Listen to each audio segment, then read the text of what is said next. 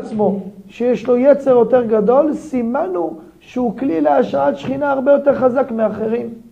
אבל הוא רק צריך לחדד את ה... הוא לא צריך לחדד, הוא צריך לכוון את עצמו ממש לכיוון האחר.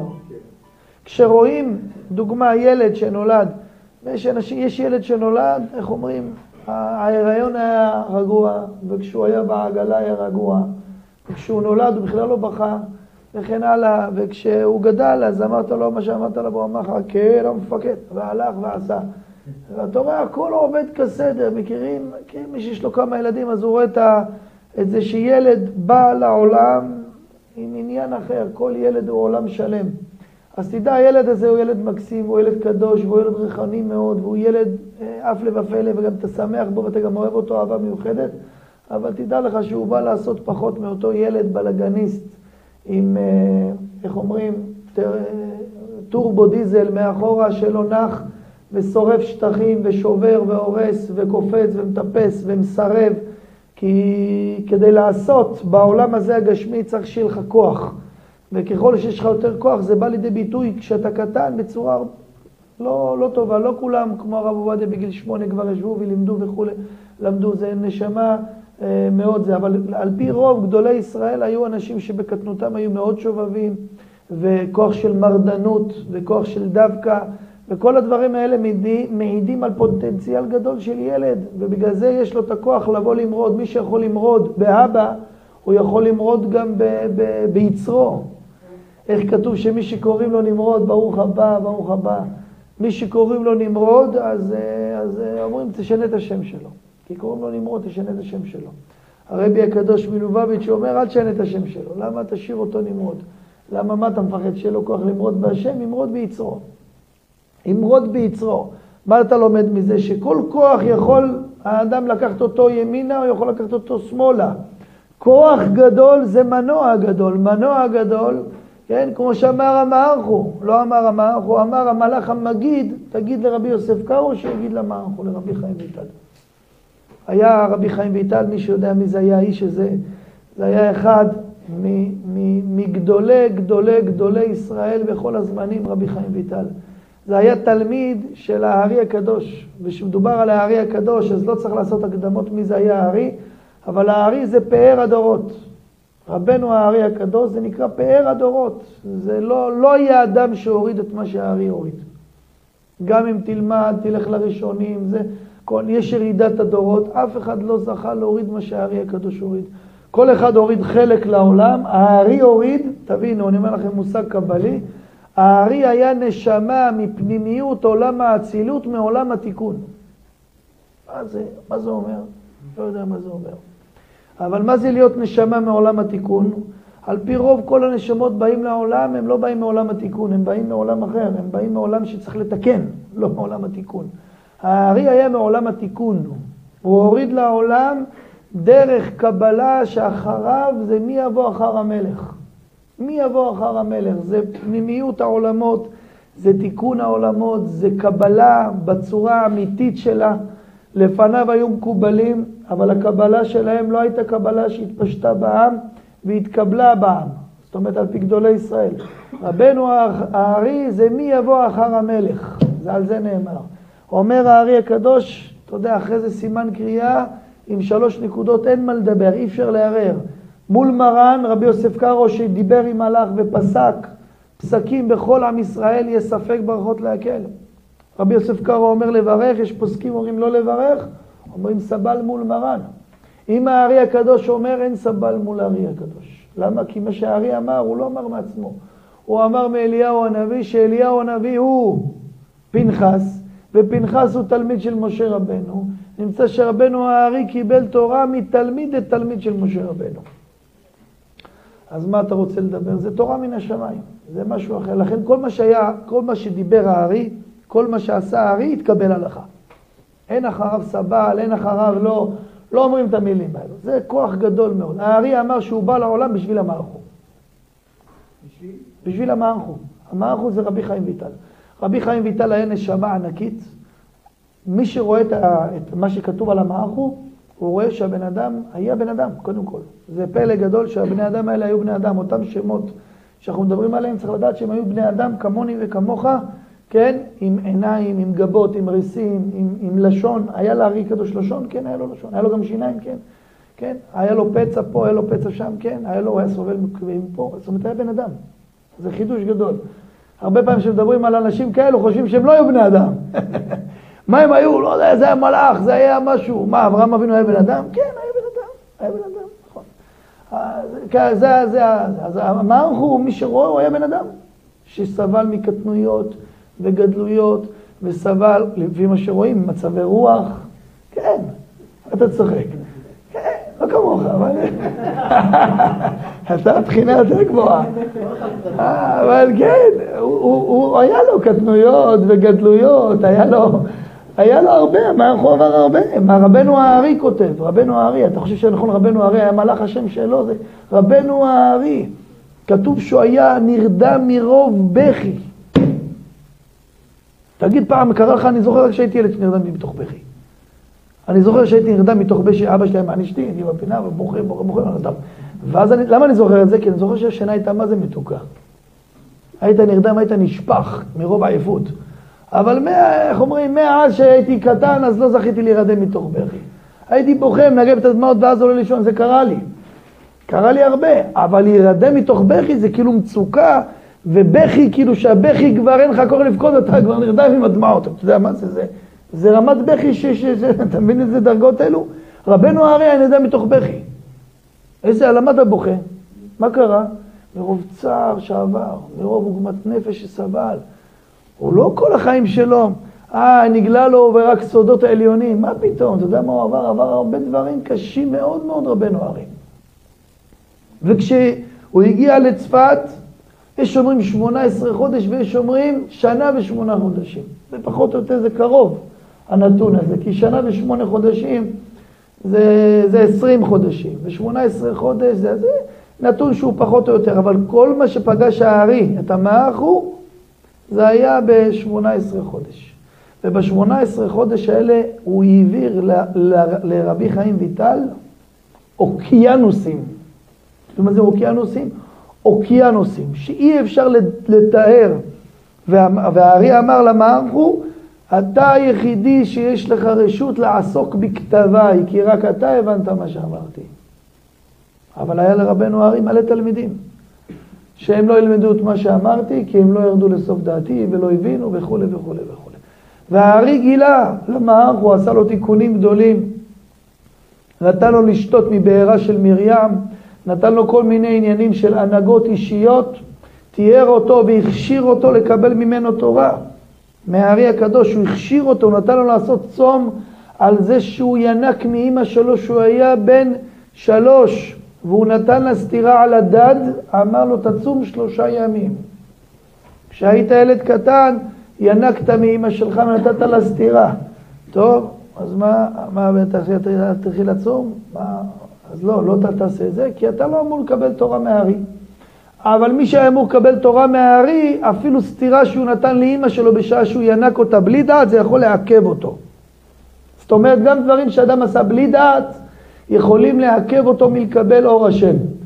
לא בכל דרגה, אבל יש דרגה שגם שמה יעצרו את הבן אדם ויגידו לו סטופ. מה עשית בגיל ארבע? יגיד להם, בגיל ארבע אני לא הייתי קיים, המוח עוד לא הגיע. הוא היה באלי אקספרס, אה, שלום, הוא היה בהזמנה. המוח שלי בגיל ארבע היה בהזמנה, עוד לא הגיע המוח, עוד לא הרכיבו אותו. לקח כמה שנים עד שהרכיבו את המוח. אף על כן, חביבי, אתה רוצה להיכנס לעולם יותר גבוה, יתבעו אותך על זה, יכניס אותך לגיהנום, אחרי יצאו אותך, תמשיך להתעלות בגן עדן. למה? כי בשביל להגיע דרגות וכולי, זה היה מערכו. והארי הקדוש גילה לו שנשמת רבי עקיבא תמונה בו, נשמת רבי טרפון, ונשמת משיח בן יוסף. תגיד, הבן אדם היה חללית. לפי התיאור היה חללית. יש לנו היום כתבי, כל כתבי הארי, קוראים לזה אוצרות חיים, מי שמכיר. אז לא צריך להכיר, כאילו, רק אמרתי מי שמכיר, אבל לא, לא בשביל שצריכים להכיר. כל, כל כך קוראים לזה. למה קוראים לזה אוצרות חיים לספר הזה? אוצרות חיים הרגילו את הספר הזה, דורון. הרגילו את הספר הזה? זה היה רבי אברהם אזולאי, ורבי, אה, ורבי יעקב צמח. כן, רבי יעקב צמח. שתי הצדיקים האלו הם היו בדור שאחרי המערכו וכולי. והם ידעו שכשנפטר המערכו, אז הוא ציווה לקבור איתו את כל מה שהוא כתב. למה? כי הארי אמר אף אחד לא ייגע בזה חוץ מהמערכו. אז הוא אמר שאני נפטר, תכניסו איתי באדמה את כל, את כל הכתבים. אז למה כתבת? כי הרב אמר לכתוב, אבל כמו שהרב אמר לכתוב, הרב אמר שאף אחד לא ייגע. אז הוא שם איתו את זה באדמה ונגמר. הגיע 100-200 שנה אחרי, הגיע רבי אברהם אזולאי, רבי אברהם אזולאי זה סבא רבא, קדמון יותר מסבא רבא של החידה, הוא ורבי יעקב צמח עשו תעניות, סיגופים, ועשו שאלת חלום, האם מרשים מן השמיים לפתוח את הקבר של המערכו ולהוציא משם את כל הכתבים, כן? וענו להם מהשמיים שאפשר, והוציאו את הכתבים, כל הכתבים הוציאו מתוך הקבר של רבי חיים ויטל, שהיה אז איפה? בבגדד. הוא היה קבור בבגדד, המערך הוא היה קבור בבגדד. היום המערך הוא הקבר שלו איפה נמצא? בקריית מלאכי. בקריית מלאכי, זה דבר מפורסם וידוע, הביא אותו רבי חיים פינטו, שליטה, כן? הוא הביא הרבה הרבה צדיקים, הביא מעל 80 צדיקים הביא לארץ, אחד מהצדיקים זה המערכו. את רוב הצדיקים הוא לא מגלה, את, את, את המערכו הוא פרסם. את כל הצדיקים הוא לא, הוא לא, הוא לא גילה. אבל בקבר שם, במערת הצדיקים בקריית מלאכי, אחד מהצדיקים זה המערכו, והוא עושה לו שם הילולה. אה, תקשה, אבל יש ציון בבגדד עד היום. כן, כי הוא הביא את זה בחטף. אז יש עדיין ציון בבגדד. אבל איפה, הוא, איפה הגוף שלו נמצא, הביאו אותו לקריית מלאכי. בכל אופן, שפתחו את הקבר של רבנו חיים ויטל, הוציאו את הכתבים מהקבר שלו. כמובן עשו הגאות וכולי, והביאו את זה לבית הדפוס. זה הכתבים שיש לנו היום, הוצאות חיים. הכתבים האלה היו בלי שם. לא היה לזה שם, כי הרי זה נטמן. אז קראו לזה אוצרות חיים שלושה סיבות. אחד, או, שלום עלק צדיק, ברוך הבא. קראו לזה אוצרות חיים על שם קודם כל המחבר, רבי חיים ויטל. שתיים קראו לזה אוצרות חיים כי הביאו את זה מבית החיים, כן? ושלוש זה תורת הקבלה שהביאה חיים לעולם. זה שלושה סיבות למה קראו לזה אוצרות חיים, כן? ושם יש את כל, כל, כל כתבי הארי, שמי שמבין, אז יודע שזה מרחבים של אוקיינוס שלא נגמר ועמוק וכל זה זה תורה שקיבל הארי מאליהו הנביא. כי הרי איך אתה יודע מה קורה בעולמות העליונים? איך אתה יודע מה קרה שהשם ברא את העולם? איך אתה יודע את סדר ההשתלשלות? איך אתה יודע את סדר העולמות? איך אתה יודע, וזה ספירות ופרטים ופרטי פרטים, זה כמו, איך אומרים, משהו שלא נגמר. מי, מי אמר לך את זה? לא יודע. מי אמר לך? מי אמר לך? מי אמר לך ככה? מי אמר לך שיש שם ככה? מי אמר לך? מי אמר לך? הוא קיבל את זה מאליהו הנביא. איך אפשר לקבל את זה ולהעביר את זה? זה באמת פלא עצום. זה פלא עצום. זה פלא עצום, זה לא נתפס. איזה אנשים אלו היו, איך הם הבינו דברים כאלו, ותבינו, כל מה שנכתב זה אפס קצהו מה שהארי קיבל, כן? וכל מה שהארי גילה זה אפס קצהו ממה שקיים. זה כלום לעומת מה שקיים. אז מה קיים? קיים לאין ארוך, לאין סוף. איך אומרים? בורא עולם הוא, הוא, הוא נצח, וכשאתה מדבר בנצח אז אין גבול. אם היה גבול אוי ואבוי, אז אין גבול. אז מה, אנחנו, אנחנו משיגים איזשהו נקודות ופרטים בנצח, ואנחנו כבר הופכים להיות כאלו חכמים וגדולים, למרות שאתה מדבר בנקודה של אפס, אפס ממנו נראה ושמץ ממנו נבין, ואף על פי כן אנחנו חוגגים על איזה ליקוק מהסוכריה הענקית הזאת שנקראת תורת ישראל. יפה מאוד. עד כאן הקדמה. כל זה היה המערכות. זה היה רבי חיים ויטל. הקדוש עליון הזה, בתחילת לימודו, היה צדיק בן דורו, קראו לו רבי יוסף קארו. רבי יוסף קארו נבחר מן שמיא לחבר את הספר שולחן ערוך לכל עם ישראל, בכל אתר ואתר. היה עוד אנשים שהיו ראויים לזה, אבל לא נבחרו. היה רבי יוסף תיצק, שהיה רבו של הראשית חוכמה, אני מדבר איתכם על אנשים קדושים וטהורים, זה אנשים שארבעים שנה לא ישנו על מיטה. אשתו מעידה את זה עליו, ועוד עוד עובדות גדולות מאוד. למה רבי יוסף קארו נבחר? מפני ענווה שהייתה בו. היה ענב בתכלית, בגלל שענב בתכלית נבחר. כשנבחר רבי יוסף קארו, אז הוא זכה שיתגלה אליו מלאך. והמלאך המגיד, שהתגלה מלאך כן? מה זה התגלה מלאך? כן? מה זה התגלה מלאך? מה פשוט התגלה מלאך? אה, איזה מלאך? איך? אה, מה זה מלאך? כן, אבל מה זה התגלה מלאך? אני לא מבין מה זה התגלה מלאך, אני לא מבין מה זה. מבחינה, אני לא רוצה להמשיך את השיעור. מה זה התגלה מלאך? אתם מבינים מה זה? אתם יודעים מה זה התגלה מלאך? אנחנו אומרים את זה, למה אני אומר את זה? אנחנו אומרים דברים, כאילו, התגלה למלאך, אה, טוב, מה נשמע? בסדר, אני אברך שהכל, בירכתי הכל, עוד לא בירכתי שהכל. אנחנו ממשיכים הלאה בחיים, כאילו, אתה יודע מה זה התגלה למלאך? תחשוב, אתה עכשיו הולך לעשות התבודדות, כן?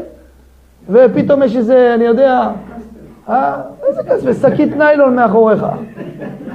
שקית ניילון, שקית ניילון עפה מאחוריך. אתה כבר מרגיש את עצמך, אתה יודע, כוחות נפש כאלה, הוא מסתכל על העולם אחר, מבעלה. אתה יודע מה זה שמלאך יתגלה אליו? אתה יודע איזה, איזה, באיזה סקלות, והוא חיבר איתו ספר. כאילו הוא מדבר עם המלאך, הוא משיב למלאך, כן? והמלאך מדבר איתו. למדת היום טוב, היום לא למדת טוב, בספר כתוב, הוא מגיד משרים, עם מלאך. למדת טוב, השם שמח בך, היום התפלפלת טוב, אבל לא נפסק להלכה ושמרת. מה? תגיד, אתה מדבר עם מלאך כאילו? ככה. זה, זה דברים שאנחנו לא מבינים אותם בכלל, סתם, אנחנו רק אומרים מילים, אבל לא משנה. גם להגיד מילים זה גם, אתה יודע, אמרתי משהו. ברוך אתה אדוני אלוהים מלך העולם שהכל נהיה בדברו.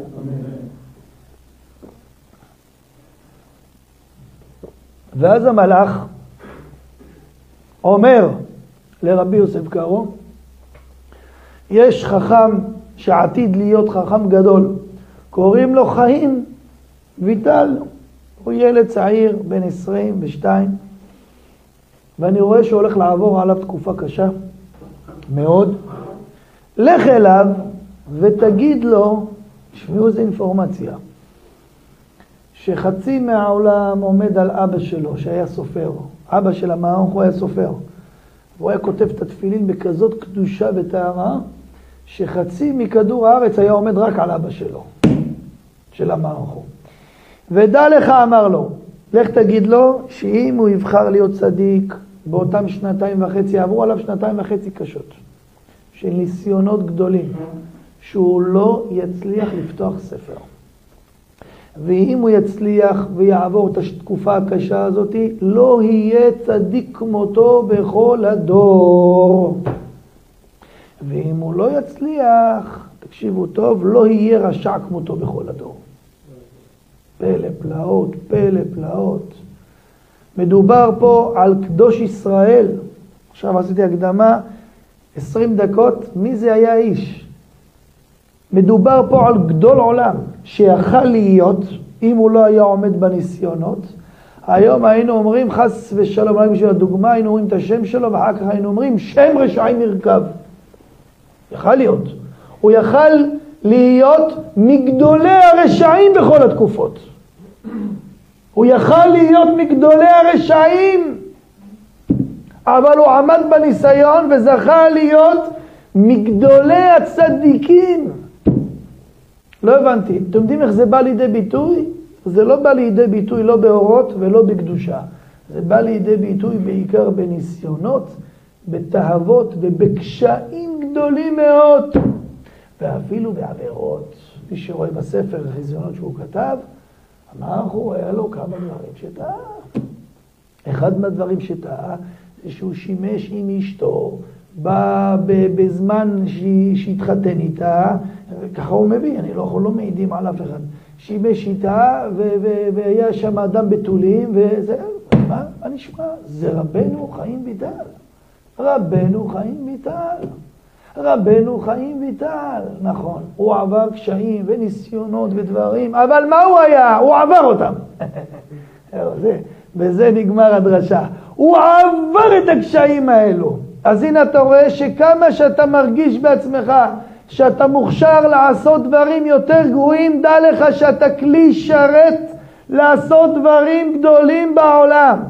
וכמה שאתה מאמין ומרגיש שאתה יכול להשחית ולקלקל, דע לך אם תבחר בטוב, אתה תוכל להגיע לדרגות הרבה יותר גדולות מחברך. הרבה יותר. כי מדרגת האדם לא, נקבע, לא נקבעת בשום דבר חוץ מהשתדלותו האמיתית, שאת זה רק השם יודע. רק השם יודע מה אתה עובר וכמה אתה נותן, רק השם יודע. אדם אומר, אתה יודע, אני משתדל יותר. בסדר, אז אתה משתדל יותר, למה אתה נמצא פה והוא שם? אם השם, אם, אם השם יודע. דע לך, מדרגת האדם נקבעת בהתאם להשתדלותו. והמהר הוא, מי שרואה ספר החזיונות רואה את זה מפורש. מפורש רואה איזה דברים שהאיש הזה עבר, דברים. ולא רק הוא, רוב ככל גדולי הצדיקים, רוב ככל גדולי הצדיקים, חלק מעידים את זה על עצמם וחלק לא מעידים על עצמם. אבל, כן, מקיצור, כל ספרי החסידות מלאים בדבר הזה, הניסיונות שהם עברו וכו'. לכן אמרתי אתמול שככל שאדם מרגיש שיש בו יצר יותר גדול, שידע שיש לו כוחות לעשות הרבה יותר. וכמה שהיה, הרי מה היצר יראה לך? הוא לא יראה לך שאתה צדיק, הוא יראה לך מי אתה, הוא יראה לך את ה... אה, נכון? מה הוא אומר לך? בוא, בוא, בוא, בוא תשמע, אתה שומע? בוא תשמע איזה כוחות נפש יש לך. לא, הוא יראה לך את היצר של הזה שלך, ואת היצר של הממון, ויראה את הקנאה, ואת השנאה. הוא יראה לך את כל המידות הרעות האלה בך. זה מה שהוא יראה לך. אתה יודע מה תגיד לו? תודה. אם הראת לי את זה, סימן שיש בי מלא דברים טובים. אני לא יודע אותם, אבל שמעתי פעם בשיעור שאמרו שאם יש בי לא טוב, סימן שיש בי מלא טוב. אז אם יש בי מלא טוב, תגיד לעץ הרע, יש לי סבלנות, חכה שאני אתאפס על הטוב. כרגע אני עוד לא, אני כרגע, איך אומרים, מכין את עצמי, מכין את עצמי לזינוק, אבל ביום שאני אתאפס, כן. לכן, אסור להיבהל מיצר. אסור להיבהל מיצר, אסור להיבהל ממדחפים, אסור להיבהל מכל מיני דברים שאדם עובר, כי אדרבה, אדרבה, כמה שזה יותר מופרע, כן, רבותיי, כמה שזה יותר פרוע, כמה שזה יותר אה, זה, דע לך שאתה יכול לעשות דברים הרבה יותר, אתה יכול להיות, כן, פרוע בקדושה. שמע, אני אומר לך, אני יכול להיות רשע. איזה רשע? אני אומר לך, אני יכול להמציא עבירות. שחז"ל לא אסרו, אני ממציא אותן. אני אומר לך, אני הולך בורא עבירות. באמת? מה זאת אומרת? איך תברא עבירה? אני אומר לך, אני ממציא עבירות. אני ממציא זממים, אני ממציא הכל, אני לוקח את כל הכוחות שלי והולך, מחריב את העולם. אני אומר לך, אני יכול להיות כזה רשע, אני יכול להיות כזה אכזרי, אני יכול להיות כזה נקמן, אני יכול להיות כזה גאוותן, אני יכול להיות כזה קנאי, אני יכול... יפה. בשמונה אתה יכול להיות קדוש עליון, אתה יודע? פלא פלאות. אם יש בך כאלו, זה, עם כאלה דברים אתה מתמודד, השתבח עולם, אתה אפילו לא צריך לעשות הרבה, אתה יודע, אתה צריך רק לעצור את עצמך. הכוחות כבר ישתוללו וילכו לקודש. רק אם תעצור אותם מלהתפרץ פה, הם יעצרו כמו זרם של מים. שברגע שאתה עוצר פה, הוא חייב לצאת. לאן הוא יצא? הוא, ימצא, הוא, הוא יעשה שביל. הוא כבר יצא השביל הזה. לאן? יבחר בקודש. לכן כשאתם רואים ילדים, ואם השם נתן לכם ילדים חזקים, וואי, כמה צריך לתפוס את הילדים האלה ולחנך אותם חזק. למה? כי הילד הזה טמון בו כוחות גדולים מאוד. גדולים מאוד, לכן הנשמה שלו משתוללת. כי נשמה זה כוח. יש ילד נולד בטטה. אוכל, יושן, קם. יושן, קם. יושן, קם. כל היום עייף. יושן, קם. אתה אומר לו, איזה ילד טוב, נראה כמו סופגניה. סופגניה עם ריבה, אה, הולך לבית הכנסת, יושב, לא קם, שעתיים, שלוש, איזה ילד צדיק, לוקח סוכריה, תודה רבה, זה אוכל. בוא'נה, אתה רוצה לעשות קצת בעיות? תעשה קצת בעיות, אתה לא יכול לשבור, קצת תקום, קצת תפריע, קצת נגיד לך בוא לפה, שב פה, תלך. אה? דע לך, דע לך שאותו ילד שהוא רץ ומשתולל והכול, זה ילד שכמו שאתה נותן עליו את, ה, את הזה, דע לך, זה ילד שאחר כך אתה תהנה ממנו הרבה יותר. למה זה כוחות, זה כוחות. ועד שמגיע הבר מצווה, מה הילד? הילד הוא רע מוחלט. רע מוחלט, שומעים? רע מוחלט. זה מאה אחוז רע. אז מה אתה רוצה? אין לו בכלל יצר טוב, מה אתה רוצה שיתפלל? אה, הוא מתפלל וזה, תדע לך, זה מתוך חינוך. אבל זה בכלל לא מתוך חיבור. ילד לא, אתה רואה ילד צדיק יותר מדי, תדאג לו. ילד שקט יותר מדי זה ילד חולה. ילד אמור, ילד אמור לעשות ככה. זה תגובה, איך אומרים, אתה אמור להגיד לו, מה עשית? כאילו אסור, אבל בפועל צריך להגיד לך לא. זה בסדר, זה, זה דברים טובים, לכן אסור להיבהל מהדברים האלו, זה בסדר. כן, זו הייתה תשובה לדורון על, על, על זה שכן, שיש תאווה, אז זה לא אומר שאתה קדוש, זה אומר שאתה מוכשר להיות קדוש. כשיש יצר, זה אומר שאתה מוכשר להגיע לדברים, זה לא אומר שאתה כבר הגעת. אז אדם עכשיו יצא ויגיד, שמע, העולם, אין עליי בעולם. למה? לפי מה שהרב אמר, תשמע, אני צדיק יסוד עולם. לא, לא, לא, לא, לא, אנחנו אמרנו שאתה יכול בעזרת השם. אה, אל תטעה, אתה יכול להיות צדיק, אם תעבוד, אבל אתה עכשיו לא, עוד שוב קצת עבודה, אתה יודע, קצת פה פינישים, זה לא, לא יותר מדי, כן, אבל, אה, כן, חוץ מלתקן את השאסי, כלום, עוד הרבה, מה? מה?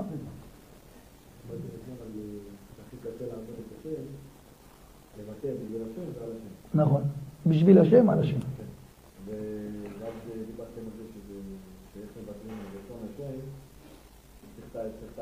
נכון. איך אני יודע מה, מה, מה זאת אומרת לוותר על השם? הכוונה שאני רוצה לעשות את רצון השם. איך אני יודע מה רצון השם? זה עושה לך רב.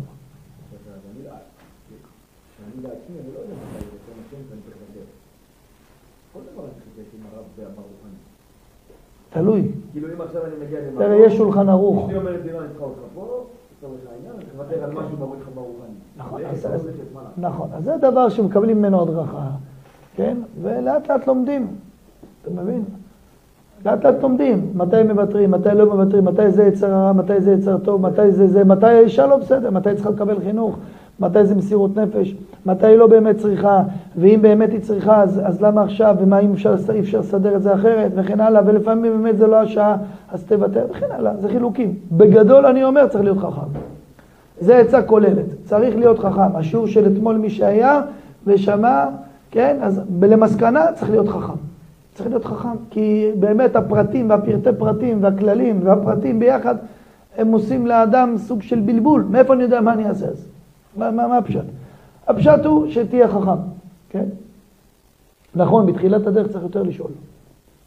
בתחילת הדרך צריך יותר לשאול.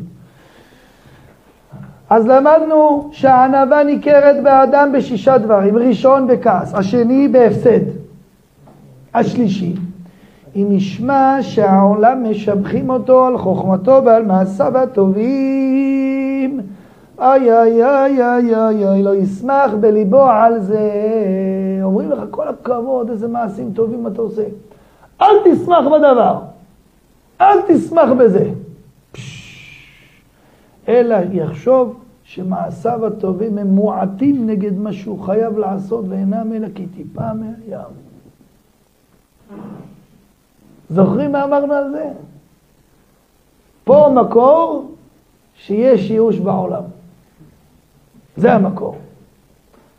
כאילו הוא אומר תקשיב טוב, גם כשאתה עושה טוב ומשבחים אותך, אז תדע לך שזה כלום לעומת מה שאתה חייב. בקיצור, אתה סתם סמרטוט רצפה שחושב את עצמו. אז יש, יש, יש ייאוש בעולם, נכון? לא, זה אמת, לא, זה אמת. למה זה אמת?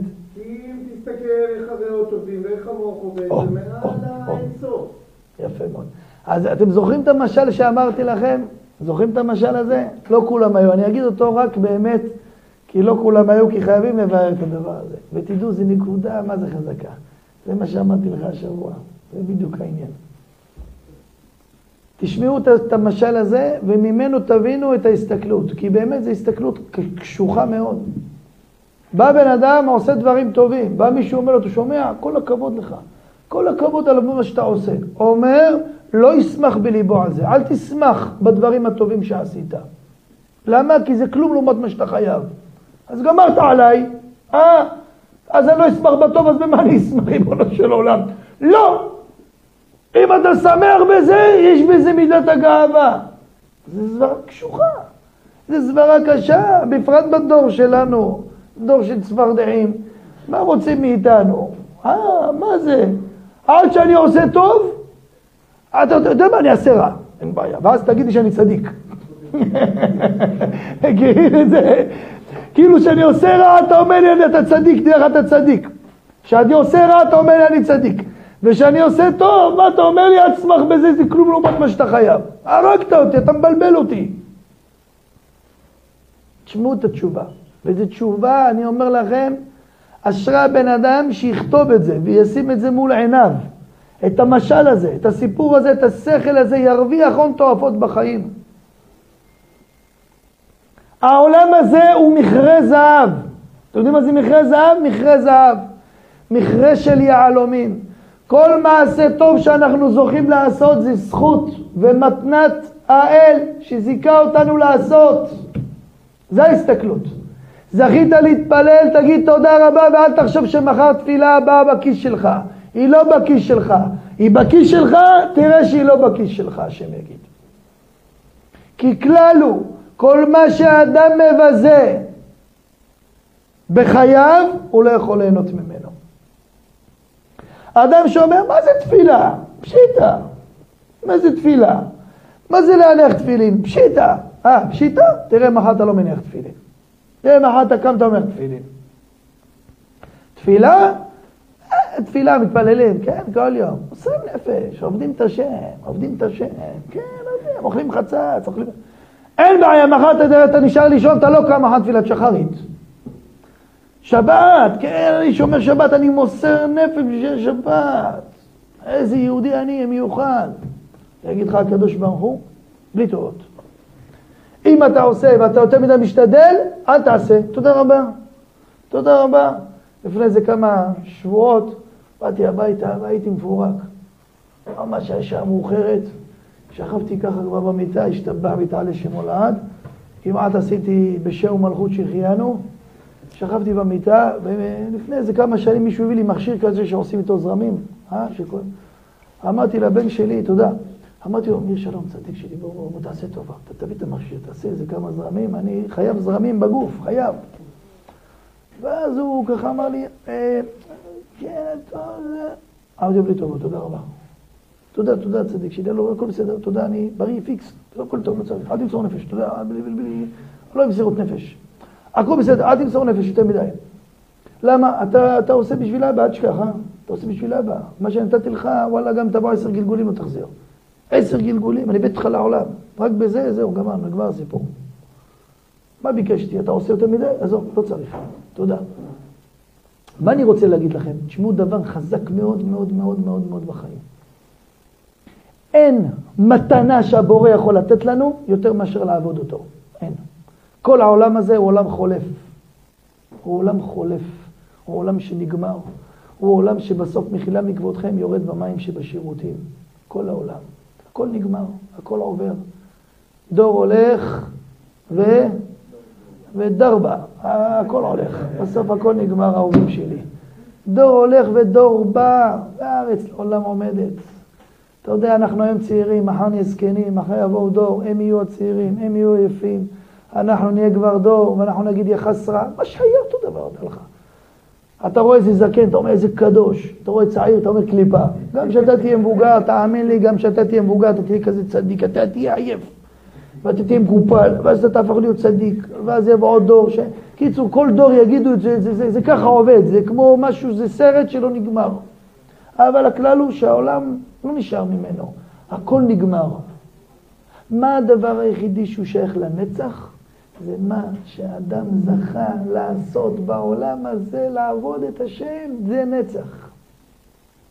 זה נצח, זה החיים. זכית ללמוד תורה, זכית להתפלל, זכית לעשות צדקות, זכית להחזיר מישהו בתשובה, זכית ללמוד, זכית ללמד תורה, זה החיים. זכית, זכות. עכשיו, אם זה הדבר שבסוף אנחנו לוקחים איתנו, כמה צריך להגיד תודה לבורא יתברך שנותן לנו את האפשרות הזאת. איזה, איזה מתנה, איזה בורא עולם, תודה, תודה. בוא'נה, אתה מזכה אותי עכשיו, בשנייה הזאתי, תקשיבו טוב, עכשיו, בשנייה הזאתי, כן? מה שקורה פה זה נצח. תחשוב, זה נצח. מה שהנשמה שלנו כעת חובה זה נצח. בית, כסף, אוכל, כל זה, ש... איך אומרים, תולעים יאכלו, הכל נגמר. את הרגעים האלה, את התורה הזאתי, זה יהיה איתנו לנצח. אתה יודע מה זה נצח? אתה יודע מה זה נצח? נצח זה בלי גבול. על הדבר הזה אני יכול להרגיש שאני עושה בשבילו. אני עכשיו עושה בשבילו, הוא עושה בשבילי. הוא נתן לי את הזכות. איי איי איי, הוא נתן לי את הזכות ללמוד תורה. הוא יכל לתת לי הכל, ולא ללמוד תורה, לא ללמד תורה, לא להיות קשור אליו. אז מה כבר היה לי? לא היה לי כלום בחיים. תחשבו על זה. אם היה לך, לא יודע מה, היה לך בתים, ו... כן, לא יודע מה, מה ההבדל בין בית לשתיים, לא יודע מה, אין לי, לא יודע מה ההבדל. לא יודע, יש הבדל בין בית לשתיים? מה, אתה יושב עם שתי בתים? כאילו, מה, יש אתה שולח שדים ורוחות לבתים? מה, מה יש לך עם זה? כאילו, לא יודע, אם יש לך כסף לקנות בעושר רב, זה משנה אם יש לך הרבה כסף ואתה משתמש רק בקצת, או שיש לך, זה משנה? יש לי כסף, אתה קונה בעושר רב, תודה רבה, ברוך הוא ברוך הוא. מה זה משנה? אתה אוכל עם שתי כפיות? אתה יושב על שתי מיטות? לא. מה היא נפקא מינה? אז אם יש לך שתיים או ארבע או שש או עשר, מה זה משנה? הביס הוא אותו ביס, מה יש לך שתי פיות, אם יש לך יותר כסף ממני? לא. וואלה לא. וואלה לא, כאילו לא עם תעודה. זה קשקוש. אתה יודע מה יש לי? לא לי. מה יש לאדם שעובד את השם? זה התורה. יש לו רוחניות. איזה מתנה, איזה מתנה, איזה מתנה, איזה מתנה, איזה מתנה, איזה מתנה, איזה, איזה חסד. שבורא עולם נתן לי את האפשרות ללמוד תורה. תחשוב על זה, תעמיק במחשבה, אתה תגיד, זה המתנה הכי גדולה שקיימת. עכשיו, בתוך זה, בא בן אדם, והוא עושה, עושה מעשים טובים. ועד שהוא עושה מעשים טובים, באים ואומרים לו כל הכבוד. הוא שמח מהמעשים הטובים. מה זה מעיד עליו? תשמעו את הסיפור. מוטי, ילד בן שלוש. מכירים את מוטי? לא יודע למה אמרתי מוטי, שיהיה מוטי. אין לי מושג למה אמרתי מוטי, באמת שאני לא יודע. אולי פעם יגלו לי למה אמרתי מוטי. אה? אה, מוטי, אתה אומר מוטי זה זה, אבל זה מוטי עם ט', לא משנה, לא מדקדקים, לא מדקדקים, לא מדקדקים. מוטי, מכירים את מוטי, לא משנה, אמרתי שם, תזכרו את השם הזה. מוטי נולד בשעה טובה בבית חולים סורוקה. בגיל שלוש, ההורים שלו לקחו אותו לקאנטרי. מכירים קאנטרי? לקחו אותו לקאנטרי. והוא התגלץ', וכשהוא התגלץ' במגלצ'ה, שכח לצאת, זה שכח אותו. ופתאום עבר איזשהו מישהו וראה ילד שם במצולו טובע. קפץ מיד ושלף את מוטי, הוציא את מוטי, ניגב אותו, נתן לו כמה לחיצות, הילד הקיא את המים, הציל את חייו. באים ההורים של מוטי ואומרים לאותו אדם, תשמע, הצלת את הבן שלו, תודה רבה. תגיד לו תודה, והמוטי הזה בכלל לא יודע מה, ילד בן שלוש, לא מבין כלום. בגיל שבע מוטי עבר, בא ללכת להביא את הכדור באמצע משחק ששיחק בשכונה, הוא בא לרוץ להביא את הכדור. הוא לא שם לב שהגיע איזה בדואי עם סקודה, וכמעט והעיף אותו לעולם האמת.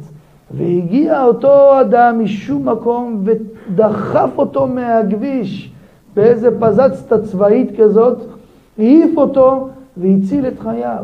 ואז מגיעים ההורים ואומרים לו, שמע, זה פעם שנייה שאתה הצלת את הבן שלנו, אין לנו מילים להכיר לך טובה על מה שעשית. הכל טוב, זה, זה, זה, מה עשיתי? שום דבר. טוב, מוטי גדל והגיע לבר מצווה.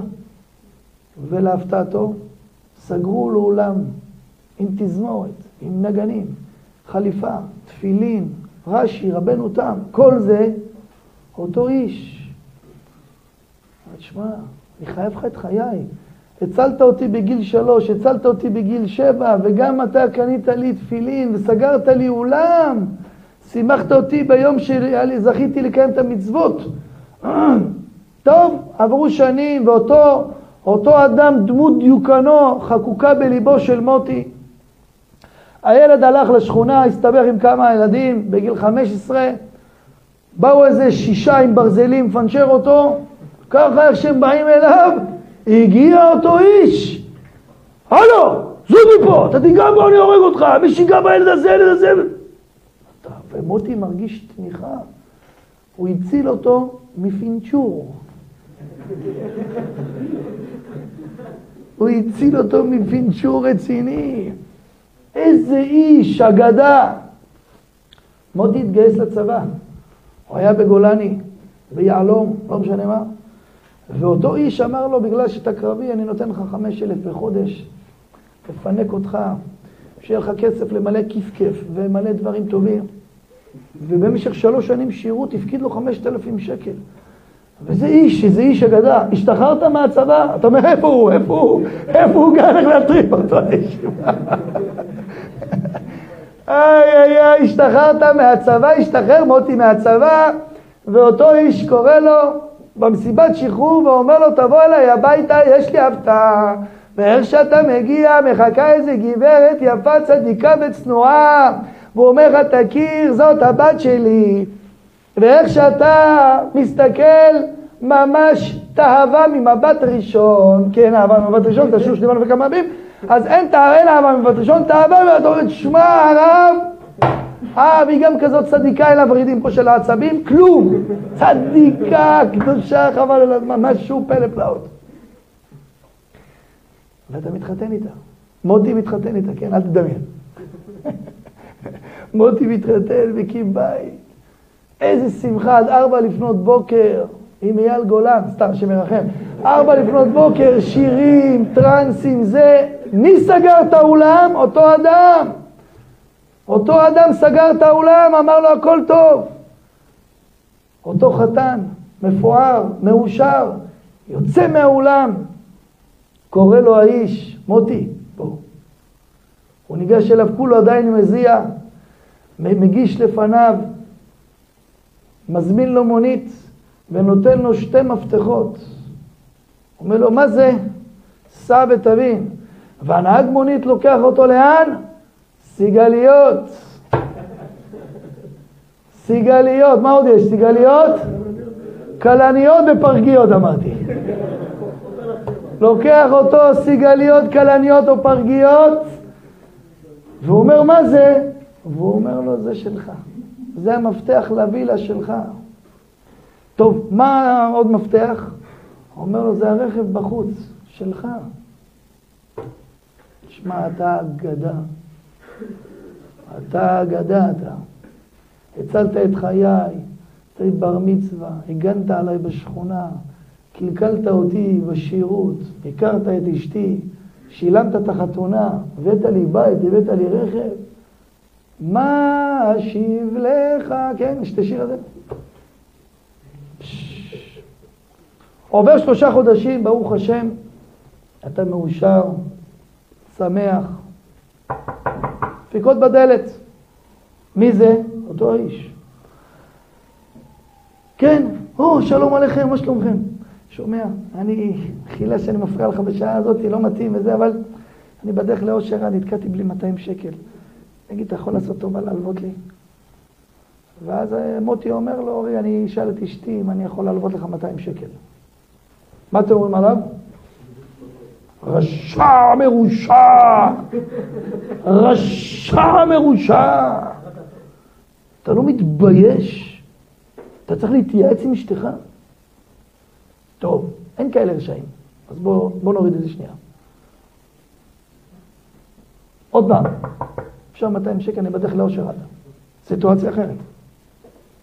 ואז אתה אומר לו, מוטי אומר לו, לא אתה, מוטי אומר לו, בטח, בשמחה, איזה זכות יש לי לתת לך. והוא הולך, מביא אלף שקל, נותן לאותו אדם ואומר לו, תקשיב, זה לא הלוואה, אל תטעה, זה שלך. זה שלך. צדיק או לא צדיק? צדיק, הכל טוב, בטח. מה אתה רוצה? הוא ביקש 200, קיבל כפול 5, כן? תלוי, 4 מלגב או מליבר, לא משנה, חשבונות של הגמרא. אבל, כן, קיבל, הביא לו. עומד השכן מהצד, ואומר לו, אתה שומע, מוטי, אני חייב להגיד לך, כל הכבוד לך, איזה צדיק אתה. פש, ככה אתה נדבן? לא ידעתי. האיש הגיע, ביקש רק 200 בהלוואה, ואתה נתת לו אלף בלי הלוואה, בתורת צדקה. כל הכבוד לך, מוטי. ואז מוטי, שימו לב, סתכלו עליי, זה הפאנץ'. ואז מוטי אומר לו, כן, ברוך השם, זכיתי, תודה לשם יתברך, אה, שמחה יש לי, ברוך השם, שאני ככה זוכה לתת ולעשות. איזה שמחה יש לי שאני זוכה לעשות חסד. מה אתם אומרים? אה, מה אתם אומרים על אותו איש? מה אתם אומרים על המוטי הזה? אה, מוטי, יאללה, לך הביתה, מוטי. חזק, דניאל. תתבייש לך, מוטי! תתבייש! מה עשיתי? מה עשיתי? אני רק שמח, הוא אומר לך, אני רק שמח בזה שעזרתי. אם אתה שמח בזה שעזרת, סימן ששכחת מה שהוא נתן לך. כי אם אתה זוכר, בוא, בוא, אז בוא נעשה את זה. אם אתה זוכר מה אותו אחד נתן לך, אז מה אתה אמור להגיד לאותו שכן קרח שאמר לך אשריך? אתה אמר להגיד לו, תקשיב טוב מותק שלי, יש לך טעות אופטית, אתה בכלל לא קורא את התמונה נכון, אתה אפילו לא יודע מה עשיתי, לא עשיתי כלום, זה אפילו לא טיפה מן האמה שאני חייב בשביל הבן אדם הזה. הבן אדם הזה אני מוכן למות בשבילו, מה שהוא עשה בשבילי, אל תגיד לי כל הכבוד, זה טיפה מן האמה שאני יכול להחזיר לאותו איש. האם אני שמח? אני שמח במה שעשיתי ואני עצוב על מה שאני לא יכול לעשות בשבילו. כל הכבוד מוטי. כפיים למוטי, כפיים למוטי. כל הכבוד למוטי. זה, מה שעכשיו אמרתי, זה תגובה של בן אדם. זה תגובה של בן אדם. אם מוטי שמח, סימן שהוא גאוותן. זה מה שאומר לנו הרב. אם ישמע שהעולם משבחים אותו על חוכמתו ועל מעשיו הטובים, לא ישמח בליבו על זה, אלא יחשוב שמעשיו הטובים הם מועטים נגד מה שהוא חייב לעשות, ואינם אלא כטיפה מהים. כל הכבוד איך אתה עובד את השם. זה אפילו לא טיפה מן הים שאני חייב לו, לקדוש ברוך הוא. הוא נתן לי חיים. מעל כל מה שהוא נתן לי גשמיות, הוא נתן לי עיניים, נתן לי ונתן לי ונתן לי. הוא נתן לי אפשרות לעשות בשבילו. למה שאני עושה משהו בשבילו, זה בשבילו, זה גם בשבילך. גם כשאתה כבר זוכה לעבוד את השם ולתת לו, לא רק שזה טיפה מן הים מה שאתה חייב, זה גם זה גוף המתנה שהוא נתן לך. מבינים את זה? תדעו לכם, זה פצצה, אבל... זה רעידת אדמה. הדיבור הזה זה רעידת אדמה בנפש המקולקלת והחולה שלנו. זה רעידת אדמה בנפש המקולקלת והחולה שלנו. אחרי זה יוצא מהלקסיקון מסירות נפש. מסרתי נפש. זה כמו שמוטי יגיד, אין בעיה, אני אמסור נפש, אני אעשה הלוואה בשבילך. תמיד יזכרו את מוטי הזה. כל פעם שאתה תזכור את מוטי. זה לא פשוט. זה אמרתי לכם פעם, הרבה פעמים. אנחנו שומעים פה דברים, אל תשכחו, זה אורחות צדיקים. ויש צדיקים, ככה עבדו צדיקים. זה צדיקים. זה ראש של צדיקים. ככה הם עבדו. ככה הם ראו. רגע, יש שלושה אצבעות אהובים שלי לפי הסדר. כן, נתנאל, אתה היית הראשון. כאילו עוד מאתמול אתה עם האצבע, אבל לא משנה. צדיק. השבוע אני אמרתי לך, רגע, הסברתי, ובסוף השיעור נזכרתי שלא נתתי לך. רציתי לבקש ממך מחילה, אז עכשיו נתתי לך שתשאל ראשון, זה אחרי תשובה שעשיתי, בכבוד. נו, אהוב ליבי. אתה אומר כבר שכחתי את השאלה. אחרי כל ההקדמה הזאת, בכבוד.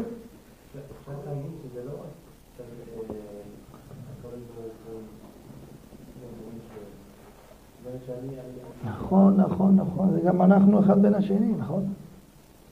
נכון. השבוע את המשל הזה אמרתי לילדים שלי בשעה שהם סידרו את הבית והם אמרו לי כבר קשה לנו לסדר.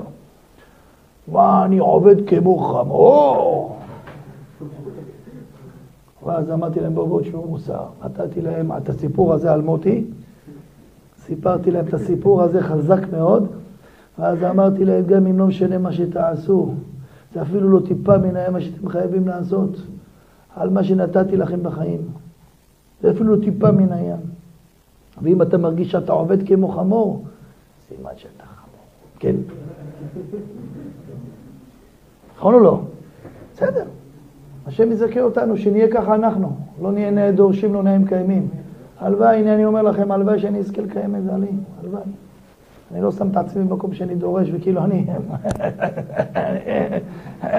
שליטה, מה קרה לכם? לא, גם השם יזכה אותנו, כן. אה? לא שומע, הרמקול לא עובד היום. בגלל? אה, בגלל השיר, אה, כן, כן, זה, כן, ברור, עולה קמידי דלה רמיזה בשירים של אייל גולן. כן, כן, יונתן הקדוש.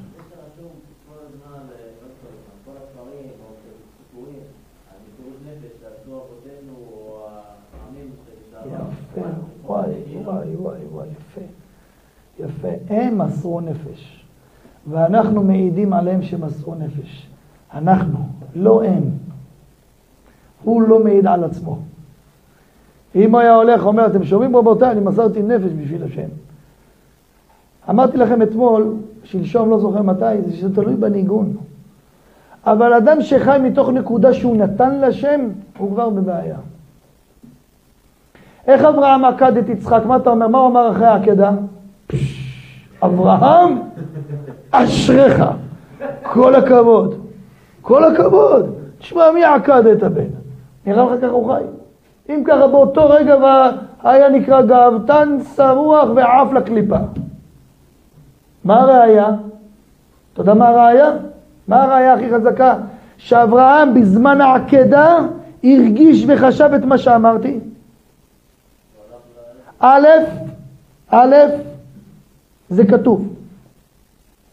כתוב שאברהם אבינו בא לעקוד את יצחק, אז הוא ראה את יצחק, הוא ראה, הוא היה נביא, הוא ראה את יעקב, הוא ראה את השבטים, הוא ראה את התנאים, הוא ראה את האמוראים, ראה את הסבוראים, ראה את הגאונים, ראה את הראשונים, ראה האחרונים, ראה עד היום הזה. כל זה ראה אברהם אבינו שהמאכלת למעלה. תגיד איך אתה שוחט עם כזה. אתה יודע כמה תורה היו לנו, כמה תורה יש לנו? רק בעלי תוספות יש 700 שאנחנו מכירים בשמות, 700 בעלי תוספות. בוא נראה אותך שוחט אותם, בוא נראה אותך שוחט 700 בעלי תוספות.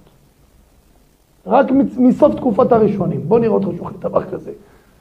איך אתה שוחט שבטים, איך אתה שוחט יצחק, איך אתה שוחט יעקב, איך אתה עושה את זה? אברהם אבינו אמר, תקשיב טוב, כל מה שתשים לי על המאזניים לא נכנס לחשבון, אתה יודע למה? כי מה אשיב לך הכל שלך. כל מה שאני לא אעשה זה שלך, ואם אתה רוצה שאני אעשה את זה, אין חשבון בכלל.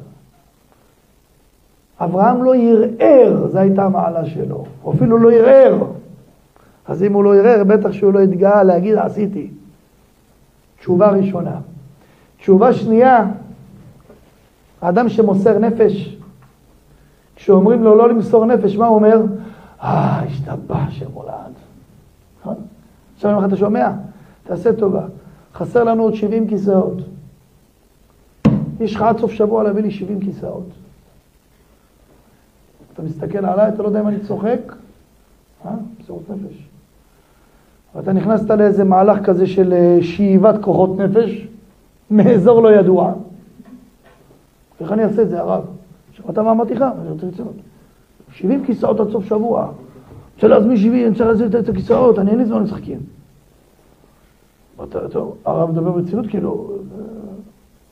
ואחרי איזה עשר דקות שאתה מתבוסס, לא יודע, מחפש בספר טלפונים, לא יודע מה, איפה לפרוץ, איזה בנק לפרוץ, לא יודע מה אני אעשה, איך אני מביא, 70 כיסאות, תגיד מה, אתה השתגעת הרב?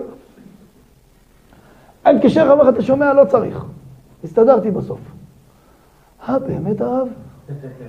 טוב, תודה.